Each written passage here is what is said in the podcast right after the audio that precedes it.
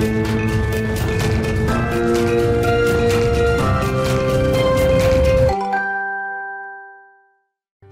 Tous ravis de pouvoir vous proposer ce nouveau rendez-vous Mark Strat. Chaque semaine, je recevrai des experts du secteur de la communication, de la publicité des annonceurs pour évoquer leur dernière campagne, leurs dernières activations, les enjeux stratégiques qui se cachent derrière. On parlera branding, architecture, récit, réputation de marque, création, influence. Et pour ce premier numéro, eh j'ai le plaisir de recevoir Denis Gancel, le président fondateur de l'agence W, et Gilles Deléris, le cofondateur et directeur de la création de cette agence on va découvrir ensemble leur tout nouvel ouvrage qui s'appelle Etche Dico, abécédaire amoureux et illustré de la vie en agence. Et puis en deuxième partie d'émission, on s'intéressera au move de la semaine. C'est euh, celui de Pauline Butor, côté agence. Elle prend la direction générale de l'agence Média Monks Paris. Elle était jusque-là directrice de la publicité pour YouTube France et elle passe donc de l'autre côté de la barrière. Elle viendra nous raconter pourquoi c'est Strat. C'est parti.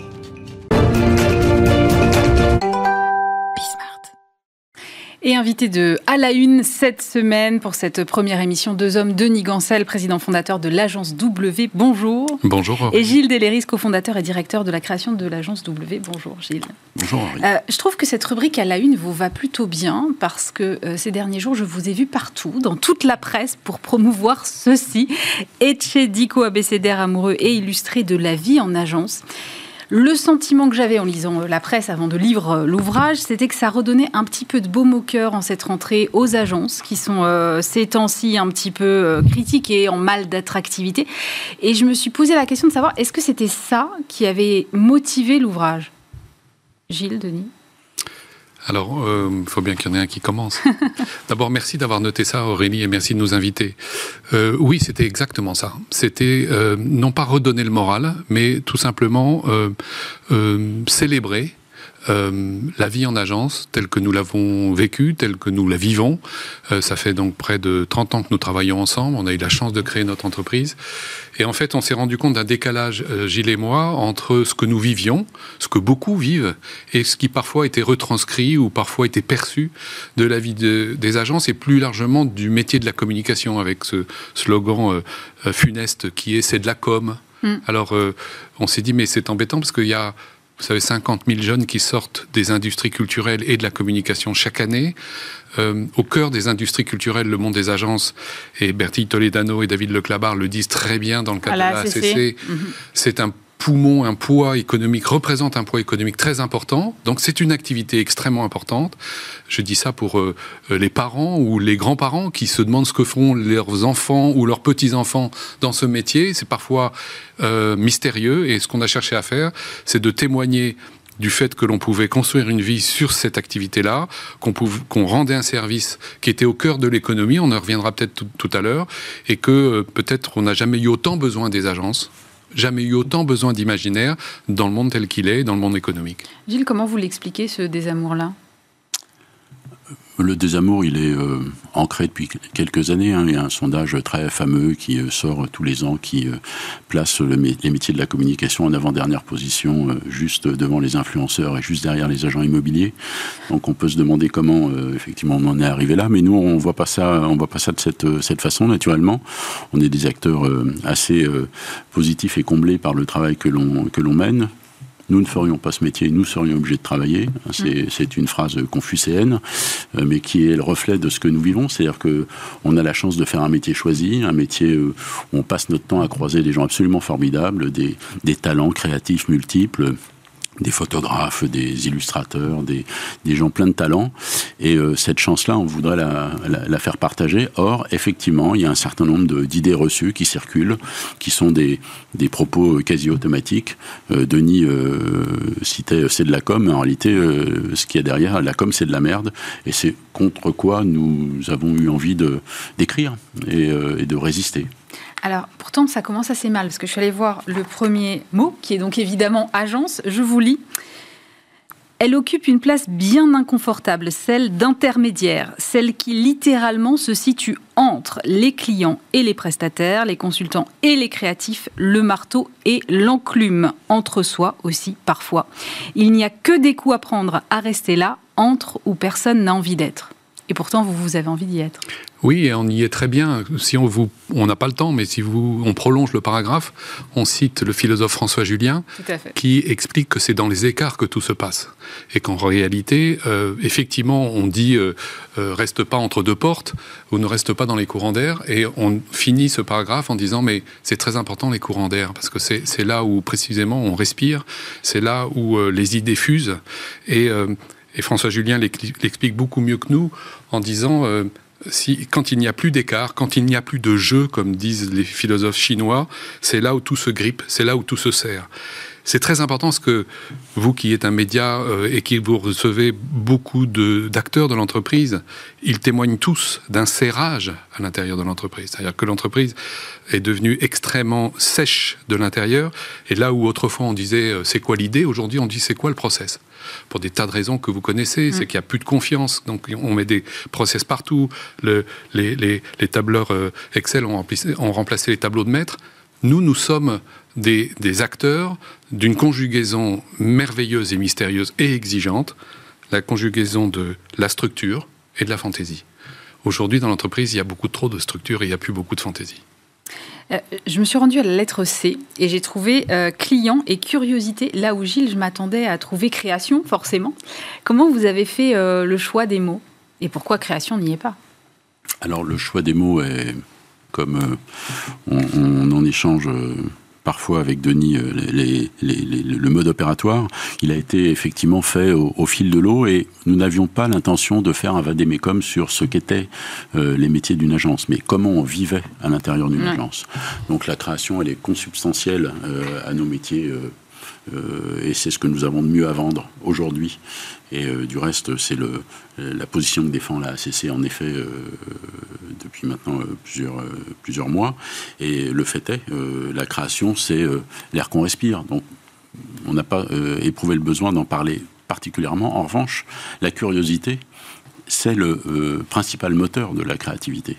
Et du reste, je pense que si je me relisais attentivement, il doit y avoir le terme de création dans, le, dans, le, dans la définition de, de, la curiosité, qui est pour moi une, une, une valeur absolument cardinale et euh, qui est probablement la première qualité qu'on attend euh, des, euh, des, des, gens qui nous rejoignent, et qu'ils soient d'ailleurs créatifs ou qu'ils soient consultants. Hein. La, la, la, la, créativité est dans l'affaire de tous, la curiosité est également l'affaire de tous. Il y a une professeure de français que j'ai rencontrée il n'y a pas longtemps qui dit euh, On a le droit de ne pas aimer, mais on a le devoir d'être curieux. Je crois que c'est une très jolie phrase qui s'applique aussi dans ce cas. En effet, euh, oui. Euh, du reste, moi, c'est un combat de Don Quichotte hein, que je ne gagnerai jamais, mais on fait des tas de formations dans les entreprises. On fait de la formation sur Excel, on fait de la formation de, de, prise de parole en public, on fait de la formation sur les outils de vente, on fait des tas de formations comme ça qui sont absolument utiles. En revanche, tout ce qui relève de la culture générale et d'une curiosité qui est extraordinairement nourrissante pour nos métiers n'entre pas dans ces catégories. Donc moi je rêve euh, d'un jour d'une évolution législative qui permettrait par exemple le fait d'aller voir une expo comme étant considéré comme un acte de formation. Parce que nous vivons de ça. Nous sommes euh, des éponges à euh, sensibilité culturelle et de se cultiver, d'être curieux, d'aller voir ce qui se passe à l'extérieur, en dehors de notre propre milieu, c'est un devoir. Et c'est à ce, à ce, compte-là qu'on devient un bon créatif. Oui, il y a d'ailleurs quelque chose d'assez encourageant, c'est que comme on le mentionne, il y a de plus en plus d'anciens d'agences qui deviennent directeurs de la communication ou directeurs des marques.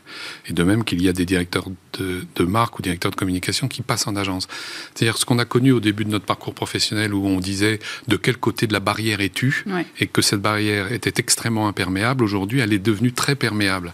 Ce qui est très bien parce qu'en fait la formation qu'évoque Gilles, elle se fait par euh, des transferts de talents, des transferts de gens qui ont qui ont cet esprit euh, curieux, euh, dans lequel, euh, au, cœur du, au cœur duquel il y a l'intuition, il y a l'improvisation qui doit revenir dans l'entreprise. Il n'y a pas assez d'improvisation, on fait pas assez confiance au bon sens de la raison, comme dit Rouletabille.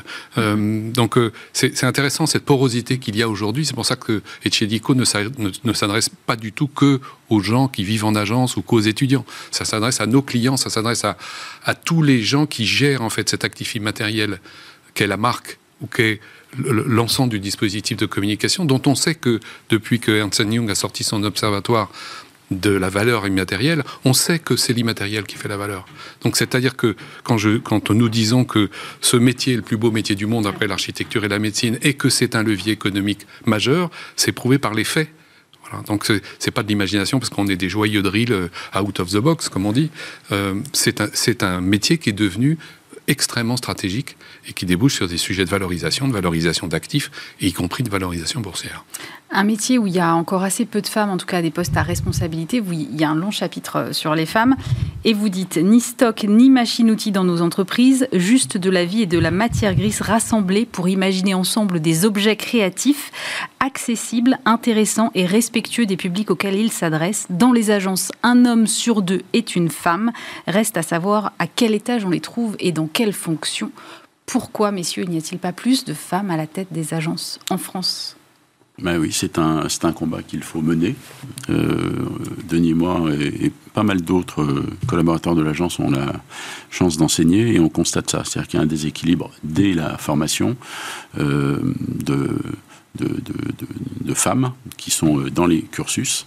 À Sciences Po, il y a chez nous 80% de femmes et 20% de garçons dans les cursus de communication. Or, dès lors qu'on rentre dans la vie professionnelle, on voit beaucoup de femmes au début de, la carrière, et puis au fur et à mesure on monte dans les étages, tout ça se, disparaît peu à peu, et il y a un, plafond de verre qui est, très vite atteint. Et donc c'est un, combat qu'il faut mener parce qu'il est particulièrement euh, urgent, encore peut-être plus urgent dans nos métiers que dans, d'autres types de métiers. Pourquoi? Parce que nous sommes des médiateurs. Et euh, si vous mettez 10 mal alpha autour d'une table, vous n'allez pas avoir les mêmes réponses en termes de communication si vous mettez un, un, un, aréopage plus, plus mélangé, plus métissé. Donc on a, on a besoin de cette, euh, de cette mixité, de cette diversité au titre de la biodiversité créative et de la biodiversité de la perception du monde. Comme nous sommes des médiateurs, c'est urgent. Et c'est effectivement dommage que, que ça ne soit pas le cas. Ça évolue, ça évolue lentement. Euh, on voit qu'à la nouveau, à la tête de la ACC, euh, on a un couple, hein, un homme, une femme, donc tout ça est très, positif. Il y a beaucoup d'agences qui euh, laissent de la place aux femmes, mais euh, en particulier dans les métiers créatifs, c'est compliqué. C'est compliqué parce que nos métiers sont des sports de combat. Bah, les femmes ne se sentent pas, à tort, sans doute, armées pour les, affronter. Et il faut lentement et patiemment les, conduire à se, considérer comme telles. Moi, j'ai un exemple très simple. Hein. On, fait pas mal de, euh, d'entretien d'admission dans les écoles et on voit des jeunes femmes qui, euh, à qui on demande quel est leur projet professionnel. Et je me souviens d'une d'entre elles qui me dit voilà, je voudrais devenir directeur de la création. Je dis pardon, directeur, non. Euh, c'est devenir directrice de la création et allez-y à fond. Quoi. Donc il y a cette intériorisation que tout cela est réservé à des hommes. et puis les hommes font pas beaucoup de place dans le même temps. Donc il y a un, vrai chantier à poursuivre et à mener. Vous avez aussi consacré un long chapitre sur euh, l'IA. Il y a cinq pages sur l'intelligence artificielle qui évidemment rebat euh, les cartes en matière de création, que ce soit sur les textes ou sur les visuels. Euh, comment est-ce que vous voyez tous les deux le futur de vos métiers avec, je ne sais pas comment vous avez envie de le qualifier, ce nouvel outil ou ce nouveau collaborateur oui, je pense qu'on va répondre à deux voix, notamment parce que la maquette, Gilles va en parler, a été faite à partir d'IA.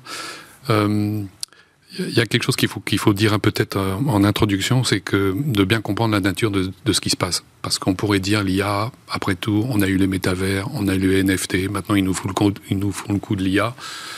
Chaque, chaque, année, il, il, se passe quelque chose, et voilà. L'IA est vraiment, euh, l'IA générative en particulier, est vraiment d'une nature très particulière. Avec Gilles, on se dit, bah oui, depuis euh, Galilée et Darwin, c'est la troisième rupture, euh, j'allais dire, anthropologique majeure, où l'homme s'aperçoit qu'il n'est pas au centre du monde. Et aujourd'hui, il s'aperçoit qu'il n'est pas au centre de la, de la conception et, et de la création d'objets qui précisément peuvent être de, de, des objets signifiants. Donc la portée de ce qui est en train de se passer est, est considérable, à plus d'un titre. La première chose, c'est que pour nos métiers, je commence par là, euh, les agences vont Autrefois, on disait, moi j'ai été dire comme au début de mon parcours professionnel, directeur de la communication, et on me disait, tu vas voir la différence qu'il y a entre faire faire et faire. Le dire comme soi-disant faisait faire, et puis les agences faisaient. Ouais. Aujourd'hui, la difficulté, c'est qu'en fait, les agences ne vont plus faire, puisque l'IA va faire mieux que l'agence. Donc, ces métiers, nos métiers qui s'enorgueillissent d'être des métiers de Faber, toute la partie Faber va disparaître. À quel rythme Je n'en sais rien, et on est bien malin celui qui le sait. Du coup, il va falloir trouver un, nouveau positionnement. Et ce sur quoi nous allons, en tout cas c'est ce que nous écrivons et nous pensons avec Gilles, c'est qu'on va devenir des éditeurs. C'est-à-dire qu'on va être des professionnels du choix, du discernement. Donc plus que jamais, il faut que les professionnels de la communication travaillent sur leur œil se fasse l'œil. Comme disait Matisse, l'œil est un métier. Plus que jamais, l'œil va devenir un métier. C'est un peu comme euh, le métier de journaliste. C'est-à-dire que ça va être un métier de discernement à telle enseigne qu'aujourd'hui, vous avez dans des belles institutions comme Pettingen, comme Camando, euh, euh, avec notre ami Étienne Mineur, des cours de prompt, des cours de référencement, où on n'apprend pas simplement à utiliser l'IA, on, va apprendre aux élèves à discerner, non plus à faire, puisque la machine va faire mieux qu'eux et mieux que nous, mais à discerner, et ça, ça va devenir un métier considérable, puisque le potentiel de la machine est tel qu'il va falloir faire ce que fait un éditeur, c'est-à-dire prendre des risques et faire des choix.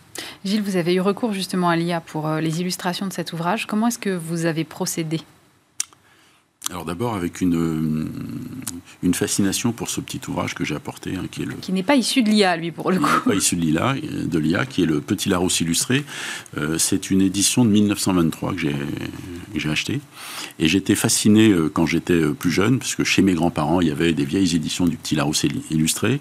Et je passais des, des heures à essayer de décrypter ce, ce, qu'on trouvait dans ces lettrines, tout à fait formidables de Jeanne Grasset à l'époque, hein, donc un grand graveur qui était euh, le, comble de la modernité de l'époque, et j'essayais de décrypter et de découvrir à travers le, la lettre A qu'il y avait un ara, euh, un âne, euh, un avion, une arabesque, un, aéroplane, un art, etc. etc. Et puis, voyant le début 22, les premières plateformes grand public s'ouvrir à, l'intelligence artificielle, nous nous sommes dit, et si au fond, on confiait ce travail à une intelligence artificielle et qu'on soit un siècle après, en, 1900, en 2023, euh, les, euh, les, créateurs à travers euh, cette intelligence artificielle de ces lettrines-là. Donc le, travail s'est fait, je dirais, d'une manière très exploratoire pour connaître précisément le potentiel à ce stade de, l'évolution qui est absolument phénoménal. On a subi trois ou quatre versions de, de mid-journée, qui est en l'occurrence l'IA qui, qui, nous a servi. Euh, on a commencé avec la V2, on a fini avec la V5, avec des, évolutions absolument phénoménales. Et euh, c'est absolument fascinant, c'est sidérant, avec euh, des faces lumineuses et des faces très sombres hein, de ces métiers, et notamment celle qu'évoque Denis, c'est que tout, le, tout le, corps moyen de nos métiers va disparaître, parce que ce, ce ventre mou est remplaçable instantanément par quasiment la totalité des, des, dispositifs de cette nature. En revanche, effectivement, euh, si on parle un peu chiffres, il y a 100, euh, 120 illustrations dans, ce, dans cet ouvrage. Il en a été produit 5000. Et donc il a fallu... Faire appel au discernement. Faire appel au choix et euh, avec ce que nous, on, est, on estime ou espère être un regard aiguisé et un peu intéressant euh, de, cette, de cette avancée technologique phénoménale. Le discernement, ça vous rapproche pratiquement d'un métier euh, de conseil en stratégie, du coup, pour les marques pour lesquelles vous travaillez? Mais que nous sommes, que nous sommes déjà. Donc, euh, ce qui s'ajoute à ça, c'est que ce qui est intéressant, d'ailleurs, c'est très intéressant pour nos clients, c'est que le métier a toujours été séquentiel. Donc il y avait un début, il faut imaginer une ligne, mm. vous avez un début qui, qui commence généralement par l'analyse de la problématique et ça se termine par, et voilà, une campagne de pub, euh, un dispositif de communication, que sais-je, et il y a, les différentes étapes étaient extrêmement définies à l'avance, en tout cas, puisque c'est la Coupe du Monde de rugby, on se passait le ballon les uns derrière les autres avec des équipes différentes et il y avait des, passages, de, des effets de seuil, comme dit Gilles, mm. euh, d'une étape à, l'autre. Euh, l'image aujourd'hui qui est la plus pertinente, c'est le cercle et avec au cœur l'IA.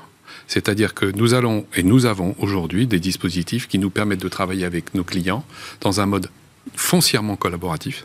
C'est pour ça qu'au sein de l'agence, on a créé un dispositif et une philosophie qui s'appelle Brand Design Experience, qui permet d'associer les clients. Là, nous sommes autour d'une table ronde, dont on voit bien l'intérêt de la convivialité. Euh, et donc, on n'est pas sur une ligne de, de, chaîne, pour reprendre Charlie Chaplin. Donc, c'est ça qui va se passer avec des, des modes de production qui permettent instantanément d'avoir des résultats sur lesquels il va falloir se prononcer. Je me permets une, incise. On, évoque le sujet du newbies et du fait que nous sommes un métier à concours, donc un métier à compétition. C'est souvent très décrié et effectivement, il faut calmer le jeu parce que la règle du jeu économique est une absurdité pour tout le monde, absurdité pour les clients, absurdité pour les agences et que malheureusement ça témoigne d'un déficit de confiance qui fait que c'est les, acheteurs qui règnent en maître et c'est pas très bon pour le métier. Euh, il faut qu'il y ait une mise en compétition, une mise en concurrence. Mais ce qui est intéressant de l'IA, c'est que l'IA va nous donner des moyens de productivité qui vont nous permettre d'absorber aujourd'hui cette folie que sont des, concours dont les délivrables sont devenus pas raisonnables. Pensez qu'il ah. n'est pas rare sur les grandes compétitions que chacun des acteurs dépense entre 100 et 200 000 euros d'out of pocket, c'est-à-dire de budget extérieur. Ça veut dire que sur une compétition, vous pouvez avoir un million de dépenses externes avec seulement euh, euh, une agence qui peut gagner, donc un acteur, donc 20% des chances, sur une compétition à 5, ce qui est une absurdité, ce qui est une, une gabegie. Je ne sais pas si des gens de Bercy nous écoutent, mais puisqu'il y a beaucoup d'appels d'offres publics, il faut calmer ça. Et il faut calmer la nature des délivrables. Parce qu'aujourd'hui, les délivrables sont trop finis, et dans les écoles d'art, on dit c'est un problème. Parce que, et je termine, les, les livrables sont tellement bien définis, d'abord c'est très coûteux, je n'y reviens pas, mais surtout que ça fixe les imaginaires. Ça empêche ce que nous avons connu euh, dans le début de notre parcours, c'est-à-dire des crayonnés, dans lequel l'imaginaire du client euh, se projette. Et là, on peut se concentrer sur les aspects stratégiques, Aurélie, que vous évoquez, et pas sur le détail du fait que, mais vous là, vous avez mis un, euh, un jeune homme, est-ce que vous êtes sûr qu'il doit être habillé comme ça? On dit, mais non, c'est une maquette. Mais ça ne ressemble plus à une maquette. Donc, ça, ça va nous amener à nous interroger au sein de la profession et avec les clients en disant, mais calmons cette folie calmons cette folie pour revenir sur la stratégie et la stratégie des idées. J'ai une dernière question, je crois que c'est votre cinquième ouvrage euh, commun tous les deux. Est-ce que, évidemment, bien avant l'heure, c'est une sorte d'héritage que vous souhaitez laisser à, ou un testament que vous souhaitez laisser à vos équipes chez W? Ah non. Ah, pas du tout. Non, non. Euh, c'est un instant T. Euh, le, sentiment d'une relative urgence de faire en sorte que nos métiers soient à nouveau euh, en haut de l'affiche, c'est-à-dire qu'on puisse à nouveau recruter sans, sans arrière-pensée des jeunes gens qui ne viendraient plus chez nous un peu par défaut, mais par envie. Et si à la fin de la lecture de cet ouvrage, on arrive à générer quelques vocations nouvelles, on pense qu'on aura fait livre utile. Donc non, puis d'abord, on n'a pas une âme réellement testamentaire, et puis, puis, et puis l'histoire n'est pas n'est pas terminée. Donc non, non, c'est une étape euh, qui nous a semblé euh, utile. En fait, c'est notre cinquième ouvrage. On, a à peu près un ouvrage tous les deux ans. Donc celui-ci. Donc vous revenez dans deux ans. On revient dans deux ans avec euh, sans doute encore une, une, plaisanterie de cette nature. Merci beaucoup à tous les deux d'être venus sur le plateau de Markenstrat. Et en agence euh, cette semaine, un move qui n'est pas passé inaperçu. La numéro 2 de YouTube France prend la tête de l'agence MediaMonks Paris. MediaMonks Paris, euh, c'est l'ex d'Erwin qui a fusionné avec le groupe euh, international MediaMonks de Sir Martin Sorel, l'ex-patron emblématique de WPP. Et j'ai le plaisir de recevoir sur ce plateau Pauline Butor. Bonjour. Bonjour. Alors, votre nomination est officielle depuis à peine quelques jours. Vous étiez directrice de la publicité chez YouTube France. Comment on passe d'une plateforme comme YouTube à une agence? Bah, c'est l'envie d'aider les marques. Je pense à un moment qui est vraiment euh, charnière pour l'industrie en ce moment, pour les marques, pour toute l'industrie de la communication. Je pense qu'on vit un moment qui est à la mm. fois hyper complexe et hyper intéressant. Euh, un moment de, crise où tout s'accélère et euh, passer en agence, c'est pouvoir se mettre au service des marques encore plus. Vous avez un profil plutôt tech. Qu'est-ce qu'un profil comme le vôtre va apporter en agence justement? Bah, je pense que c'est surtout spécifique à ce modèle-là d'agence, qui est un modèle un peu nouvelle génération, qui allie en fait euh, trois grandes expertises qui sont le contenu, la data et le média et la technologie, euh, justement. Et je pense que l'intégration de, ces trois expertises, elle était déjà importante, mais là, avec la montée en puissance de l'intelligence artificielle, elle devient juste incontournable. Donc, c'est pouvoir euh, amener justement de l'expertise sur ces trois sujets et créer encore plus d'intégration et développer l'intégration avec le groupe de Sir Martin Sorel dont vous venez de parler. Alors justement, il a dit de vous, euh, peu de talents en France sont à l'intersection du contenu, de la data, du média et de la technologie. Pauline correspond à 100% à cette vision développée par MediaMonks dans le monde. Vous reconnaissez dans cette définition bah, J'espère, oui. Je pense que ça correspond en effet euh, à mon parcours. Euh, comment est-ce que euh, vous allez aborder cette feuille de route? Vous allez prendre vos fonctions, je crois, le début du mois prochain, c'est ça? Comment est-ce que vous abordez cette feuille de route? Bah, Cette feuille de route, pour moi, déjà, ce, ce, groupe, il est trop peu connu en France, alors que pour moi, ça Mais c'est vrai. Ouais. Et je pense qu'au contraire, il peut sa force est d'être hyper pertinent pour répondre encore une fois aux défis du moment, avec des marques qui doivent prendre plus de place dans la société, revoir leur, euh, leur business model, qui doivent aussi répondre à une exigence de plus en plus importante en termes d'expérience euh, de la part des consommateurs, poussée par les nouvelles technologies justement. On veut plus d'interaction, on veut plus de pertinence, on veut plus de réactivité. Et puis on doit aussi, dans ce contexte de crise économique, optimiser les coûts, la performance. Et je pense que l'intégration de ces trois expertises, elle le permet. Et ce qui est très spécifique dans le groupe de Sir Martin Sorel, c'est justement, c'est aussi d'avoir un seul PNL une seule structure. Et ça, ça permet d'être très réactif, hyper agile et de répondre vraiment aux objectifs des marques à chacun de leurs briefs, avec 9000 personnes dans le monde et beaucoup de talent et d'expertise très très pointue justement. Comment vous avez développé la notoriété euh, de cette agence? Parce que effectivement, vous l'avez dit, elle est trop peu connue euh, actuellement. Bah, ça passe par euh, répondre à, des questions comme les vôtres, en parler et, répondre à des briefs spécifiques. Après, je pense qu'il faut aussi montrer que ça marche, le prouver. Donc, c'est mm. aussi avec les clients de l'agence, commencer à, à montrer que ce modèle est encore une fois, je pense, le plus pertinent actuellement. Vous êtes passé, donc on le disait, par euh, YouTube France. Avant cela, vous avez été aussi à France Télé Publicité, je crois. Euh, cette expérience-là, ça va vous permettre de savoir aussi ce que les marques attendent en matière de justement de diffusion des contenus euh, Comment est-ce que vous abordez ça? Moi, c'est toujours ce qui, ce qui m'a guidée euh, dans, euh, dans ma carrière jusque-là et même dans mes études, c'est vraiment de suivre l'évolution du comportement des consommateurs mm. et les évolutions du paysage médiatique. Et là, je pense que je vais être aux premières loges pour continuer à le faire et, comme vous dites, à vraiment répondre aux attentes des marques avec bah, une palette de leviers, de possibilités et des talents, surtout sur tous les domaines d'expertise dont on a besoin. Mediamonk est présent dans 32 pays. Ça fait partie, euh, en tout cas, ça, ce, groupe se revendique comme euh, faisant partie des agences les plus innovantes dans le monde du marketing et de la publicité. Euh, c'est ce côté innovateur qui vous a séduit.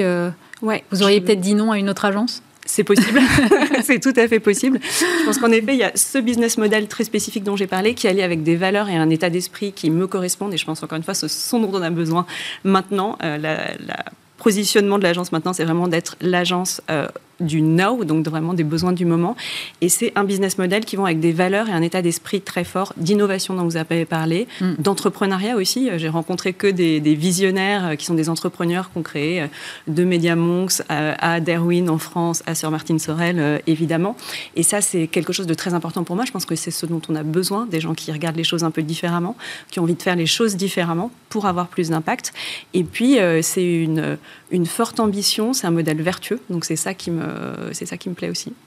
Alors, je pense que tous nos téléspectateurs qui sont très habitués euh, évidemment à ce milieu se disent mais si elle prend la tête de Media Monks Paris, mais que devient le fondateur de Derwin, est euh, Badam aussi Oyekami? Qu'est-ce qu'il devient? Alors, il reste le fondateur euh, de l'agence, évidemment. Il prend un rôle de conseil, un rôle de chairman, pour le dire mm. euh, un peu mal en anglais. Donc, il va déjà m'accompagner dans toute la transition, être à mes côtés. Et puis après, continuer à être en rôle de conseil pour les grands clients de l'agence, pour les équipes et puis pour moi. Merci beaucoup, Pauline Butor, d'être euh, venue nous voir. Je rappelle que vous êtes donc la nouvelle directrice générale de l'agence Média Monk Paris. C'est la fin de cette émission, cette première de Mark Strat, évidemment. On se retrouve la semaine prochaine pour un nouveau numéro sur Bismart. À très vite.